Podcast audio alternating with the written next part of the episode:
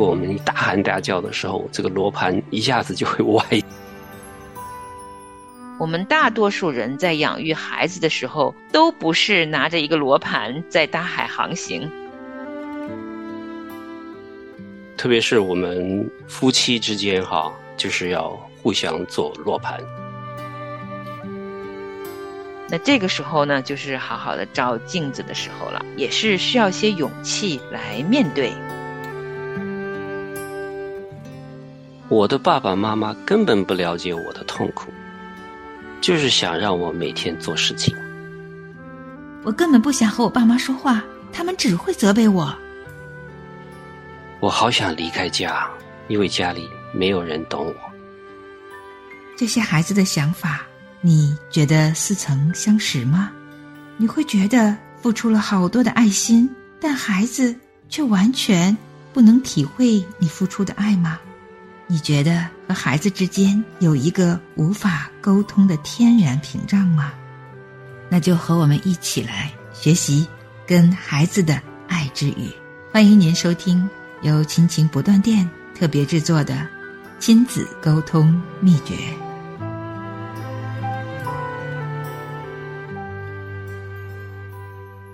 亲情的家人们好，欢迎您收听今天的亲情不断电，我是梦远。亲情的家人们好，我是程敏，欢迎大家收听亲子沟通秘诀。是啊，我们又来学习怎么沟通了哈。不过今天开始呢，我们进入一个新的单元，就是在我们学习啊正确的沟通方式之前呢，咱们得照照镜子啊。这养育孩子呢。很多的时候，我们是顺着自己自然而然的方式去养育了，但是对还是不对呢？有没有什么需要在当中纠正的呢？那我们今天就有一个全新的单元了。我们这个新的单元第四章的单元讲的就是我们养育孩子的时候呢，是不是有迷失方向的时候呢？那答案肯定是是的。对吧？我们所有都有，包括陈明、梦远都有迷失的时候，只是迷失的程度的大小哈。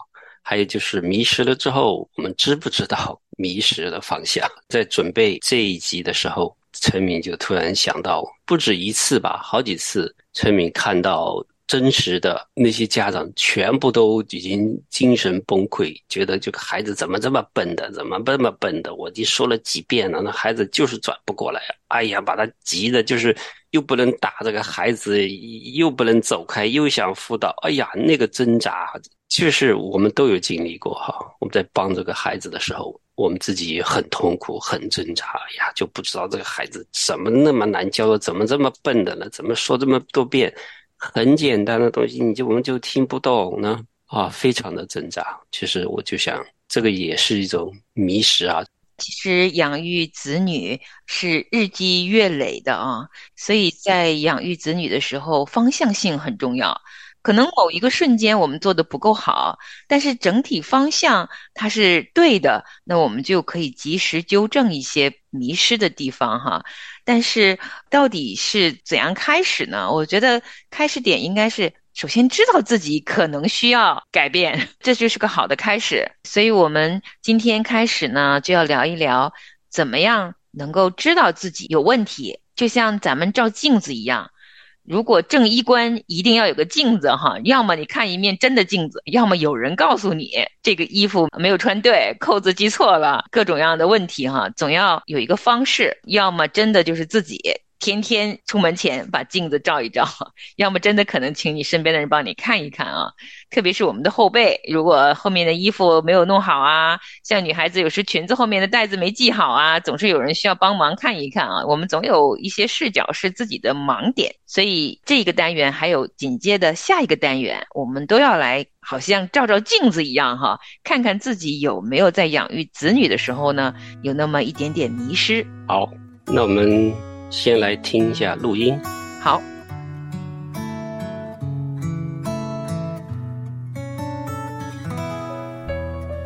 养育子女时，你是否迷失了方向？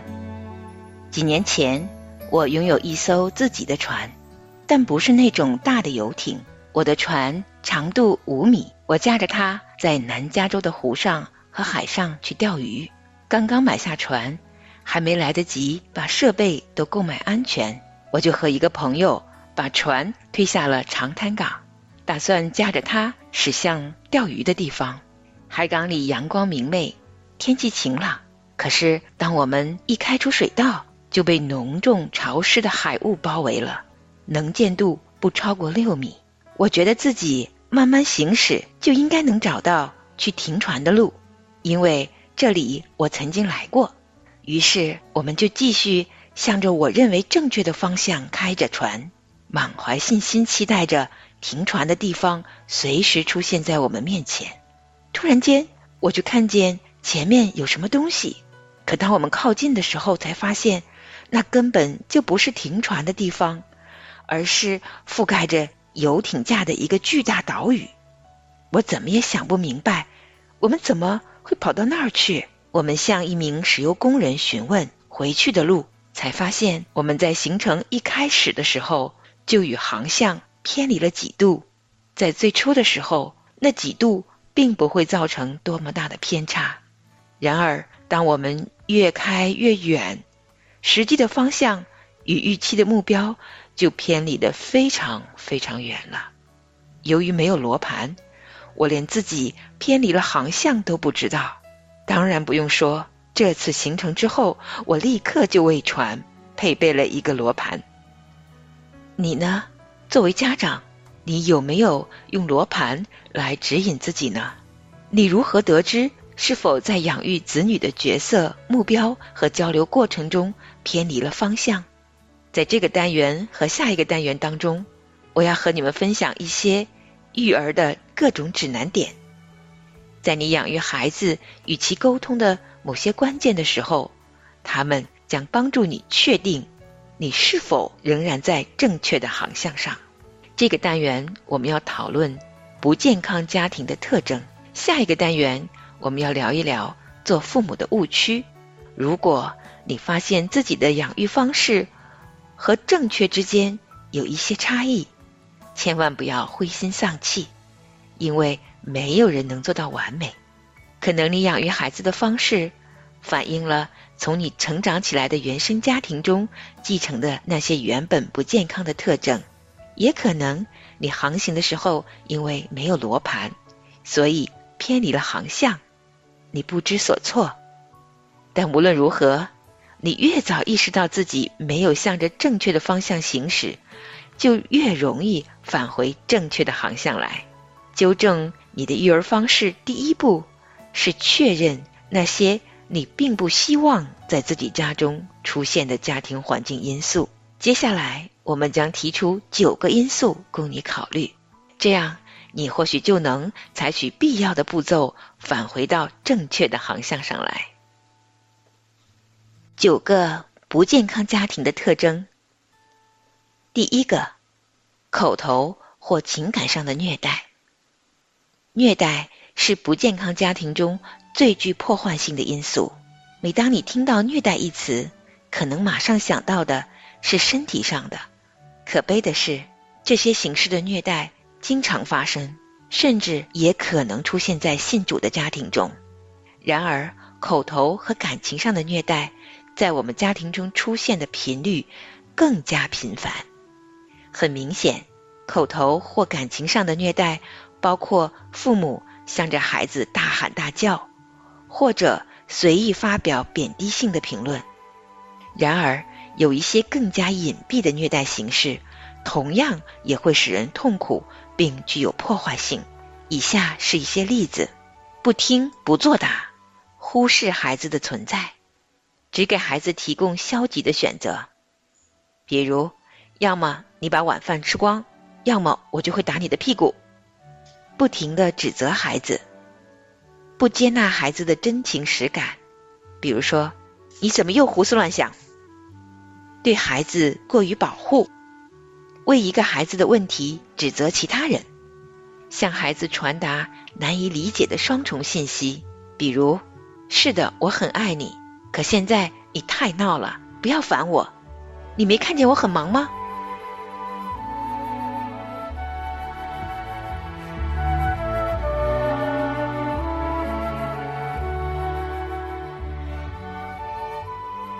听完这个，觉得首先这个比喻非常好哈，就是他去开这个船的时候，我们在养育孩子这艘船上啊，一定需要一个罗盘。没有罗盘，其实就是失去了方向，不知道我们要走到哪里去。也在我们有偏离的时候呢，自己并不知道。有个罗盘的话，随时都知道。哎呀。船长一样的，一直看着罗盘就知道了，我被风吹斜啦，还是因为我要绕一个冰川，方向给绕偏离啦，随时都需要这个罗盘。那当然，实际上呢，我们是在养育孩子的时候，这个罗盘是看不见的，哈，是抽象的，是比较更难一些。家里边如果摆一个教育孩子的罗盘在那里的话，那就很简单了，对吧？比如说。刚才说的第一个因素，哈，第一个这个不健康环境的因素，就是这个口头和感情上的虐待。如果我们大喊大叫的时候，这个罗盘一下子就会 歪人工智能把这个父母和孩子的对话给录下来，然后呢，这个人工智能可以测出来我们声音的这个频度和用词儿，然后提醒。我觉得这个是做得到的，哈，就是提醒父母。像个罗盘一样的，你现在在口头虐待你的孩子，请注意哇，那有多好？是哈，那我们的节目就是有这样一个小小的提醒的功能了啊。呃，其实呃，这个单元呢，整体来讲是会让人有一点点沉重感的，因为呃，特别是我听到了他说的这第一个元素哈。这九个不健康家庭的特征呢，我们会慢慢嗯一一的来了解，来对照，来看看啊。每一个因素呢，其实也就是一面镜子，我们就像嗯走过好几面镜子一样，看看哎自己在这上面有没有什么不足哈，有没有做的不对。那罗盘的比喻确实很好，嗯，可是很不幸的是。我们大多数人在养育孩子的时候，都不是拿着一个罗盘在大海航行，而大多数情况下，我们其实是不太有准确的方向性的哈。那我们从看到养育孩子有一个很完美的蓝图开始哈，其实就上一章我们结束的时候就画这个生命蓝图哈。如果已经开始画了的，开始了解，我觉得心中都会留下一些遗憾吧。现在是备孕，爸爸妈妈，就小孩子还在你的肚子当中哈，还没生出来，那你真的幸运了，正确的方向已经预备好了哈。孩子还没有来到世界之前，你就已经开始预备他的生命蓝图了，当然是最好。但很多时候啊。特别是现在正在收听节目的爸爸妈妈们哈，可能已经养育过孩子一段日子了，我们已经发生过一些不那么准确的育儿方式了。那这个时候呢，就是好好的照镜子的时候了，也是需要些勇气来面对，真的很不容易。因为大多数情况下，父母已经在忙着要工作。嗯，在日常生活中有一些其他的必须要照顾的柴米油盐呐，甚至于自己身体的健康啦，还有上一代父母的需要啊，啊，生活太忙碌了，所以养育孩子呢，我们其实挺容易在口头上就语言上大喊大叫的。所以今天说的这个不太健康的沟通方式呢，我相信或多或少啊都有在。养育孩子过程中发生过的，呃，至少孟远经常就会高八度跟孩子说话。陈文也会的。嗯，我我太太最大的一个抱怨就是你说话为什么要大喊大叫？嗯，可以好好说。是，特别是有时候在外边，你知道吧？我们出去买东西的时候，我一激动起来，我就会大喊大叫。他就说别人都在看着你呢，因为我自己是不知道的，因为就是。因为我原生家庭里边，我父母都是大喊大叫的，你知道吗？就就好像习以为常的了，我也算是好的了，比起我父母来，所以我我就觉得很自然。但是我自己不知道，所以他要旁边一个，他像一个镜子一样的告诉我：你这样大喊大叫，别人都看着你呢，你好意思吗？嗯，我不认识你啊，你那你别跟我走一块儿。我那个时候 我才对不起，对不起。那你们处理的还挺好的，他跟你提出来，你就赶紧改，我觉得还挺好的。像我有时候情绪不好，我先生在旁边发现跟我说的时候，我会对他也翻白眼儿。本来你就已经很累了，然后也不是故意要用这么高的声音，旁边的人呢又多点指责的时候，我那个火气就会特别旺。我也会的，就是没有克制。当然，我相信没有人能做到完美，所以我们如果发现了自己养育孩子的方式和正确的方向之间啊有误差、有差异，不要灰心丧气。咱们做这一个单元呢，呃，就是照镜子发现问题，不要丧气，因为如果还没有开始，先垂头丧气了，那连第一步都很难迈出去。在今天的这第一个元素里面呢，它其实用了一个蛮严重的词“虐待”这个词。其实很多的时候我们会想到是身体上面的，或者是有的时候是大声责骂，但是他其实提到了一些隐性的。方式啊，他提到的这几条呢，有一些是我还真的没有这么认真的去评估过的。其实他说有很多隐性的这些形式也是具有破坏性的，也就是说不是那么容易被意识到的。那我觉得这几个例子呢，我们其实也可以稍微说一说哈。他其实说了第一个叫做忽视孩子的存在，我觉得这个其实挺常见的。有时候我们觉得不听不说话，嗯，孩子乖乖的，我们就任凭他乖乖的，就算作是一个好的方式了啊。殊不知，如果忽视孩子的存在，不给他与正确的答案和关注的话，也算是一种非常隐蔽性的对情感的一种缺失吧。对，像以前我们的兄弟姐妹多的时候，父母太忙了，就是想你们孩子。大家都乖乖的听话，不要闹事儿，不要问问题。所以有些孩子比较乖巧的说：“哎呀，好了，我们不烦父母了，咱们好好做好，什么也什么麻烦也没有，也不问问题。”这个就失去了和父母的这种交流和建立亲密关系的那种机会了。是的，而且他提了有一条让我没有想到会列在这一个元素里面的，叫做对孩子过于保护。过于保护，我的理解就是说，是有点像妈宝一样的，就是不让这孩子去面对任何的困难，或者是风险，或者是经历任何的挫折，把他保护好。对，我觉得是的，因为呃，这相当于是你全部都替他做了以后，他失去了一个非常敞开的去经历他自己感情经历的一个机会。嗯，其实啊，我们。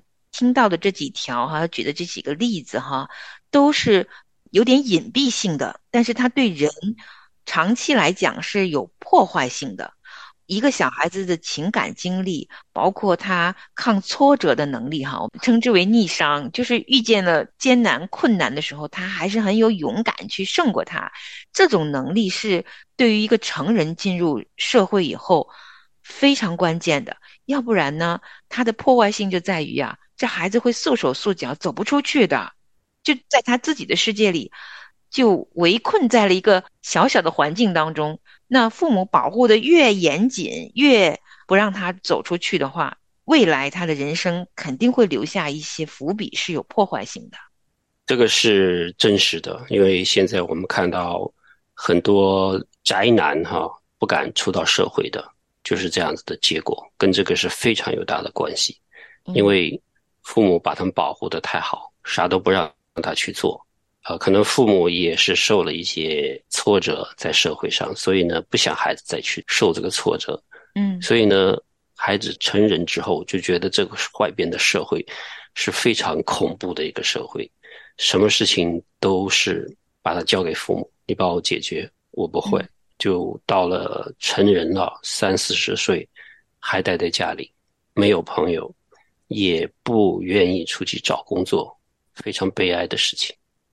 是因为当我们去看这些不健康家庭的特征的时候呢，我们对应的是健康的、更好的、积极的、阳光的，让孩子有能力成为一个成熟独立的男子汉的这样的养育方式哈。所以，我们呃可能听起来有一些觉得，哎，这司空见惯啊，是常态啊。但是就是在最日常的常态当中哈，其实我们。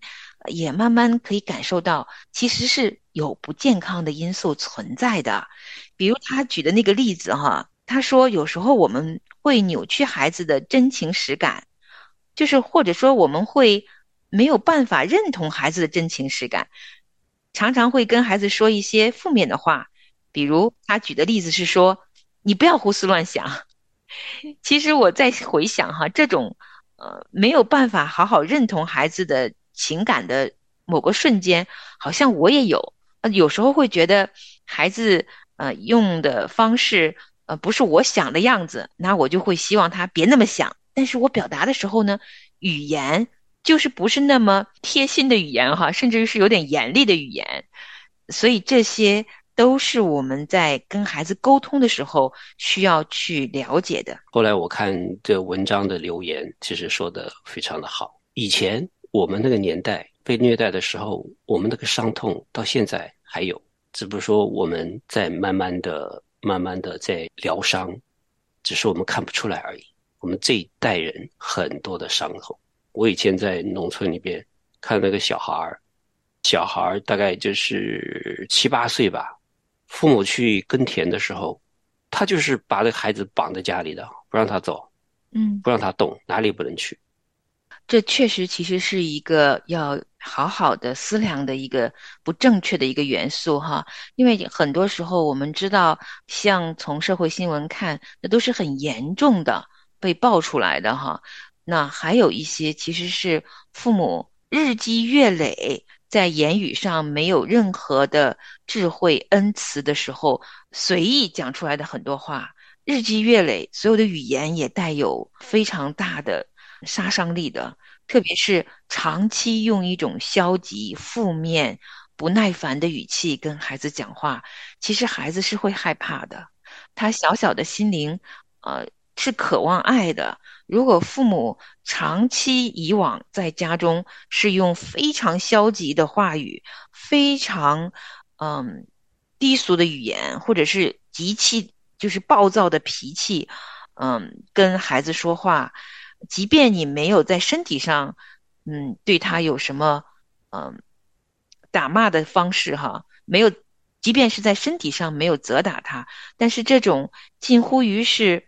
嗯，语言虐待的方式养育下的孩子哈，他们内心深处也是会非常非常有深度恐惧感的，啊，所以这个也是我们第一个嗯最不健康的家庭特征之一哈，就是我们在口头上和情感上都要好好的关注我们的孩子，呃，虽然我们做不到每一句话都是嗯最有智慧、最温柔的。但是，一旦我们出现了这些不好的情绪，跟孩子说话的时候，或者有一些贬低性的评论的时候，啊，至少我们今天听了节目，心中要有一个警铃哈，叮铃铃就响了啊，就像是我们有个罗盘了哈，我们知道了哦，偏离方向了，赶紧回来啊，所以这个是我们今天最最希望能够呃分享给大家的，我们要警醒哈，警惕这样的一个方式。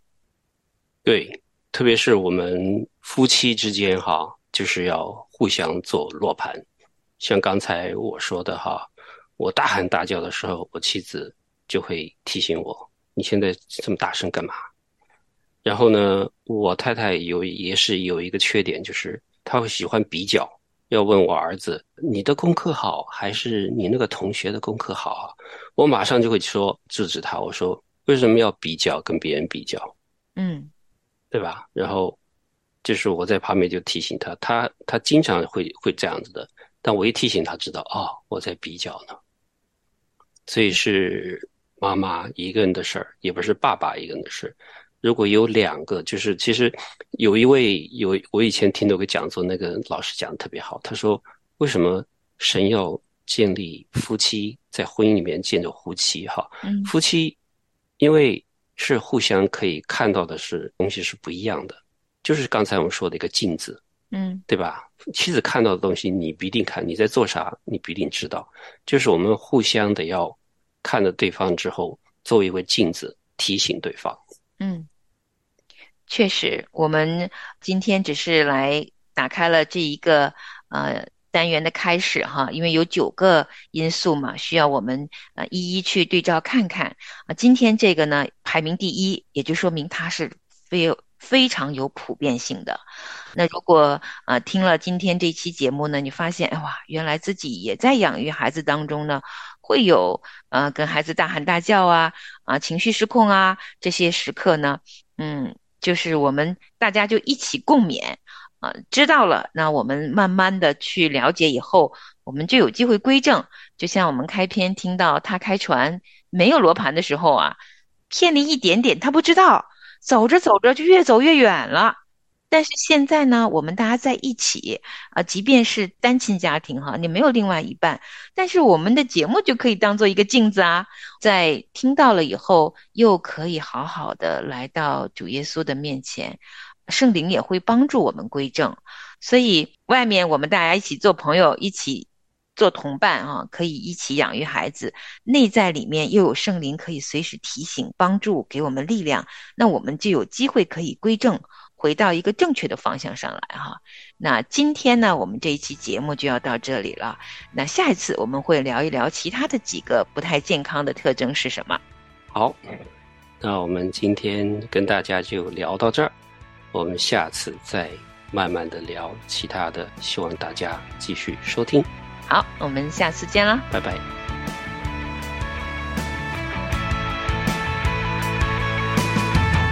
是说有就有造天地，万物都要歌唱敬拜你。你是自由拥有的神，你用大能实行神迹，万物都要屈膝敬拜。你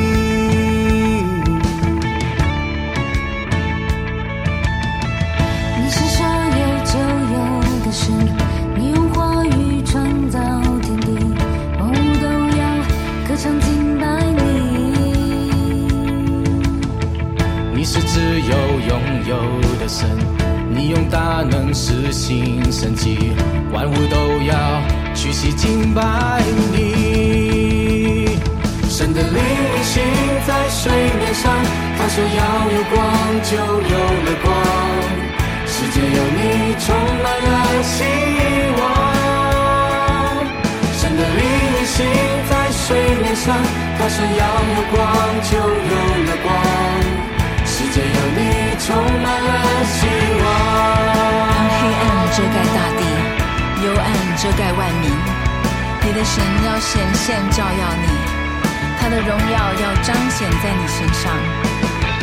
你是所有就有的神，你用话语创造天地，万物都要歌唱敬拜你。你是自由拥有的神。你用大能实行神迹，万物都要屈膝敬拜你。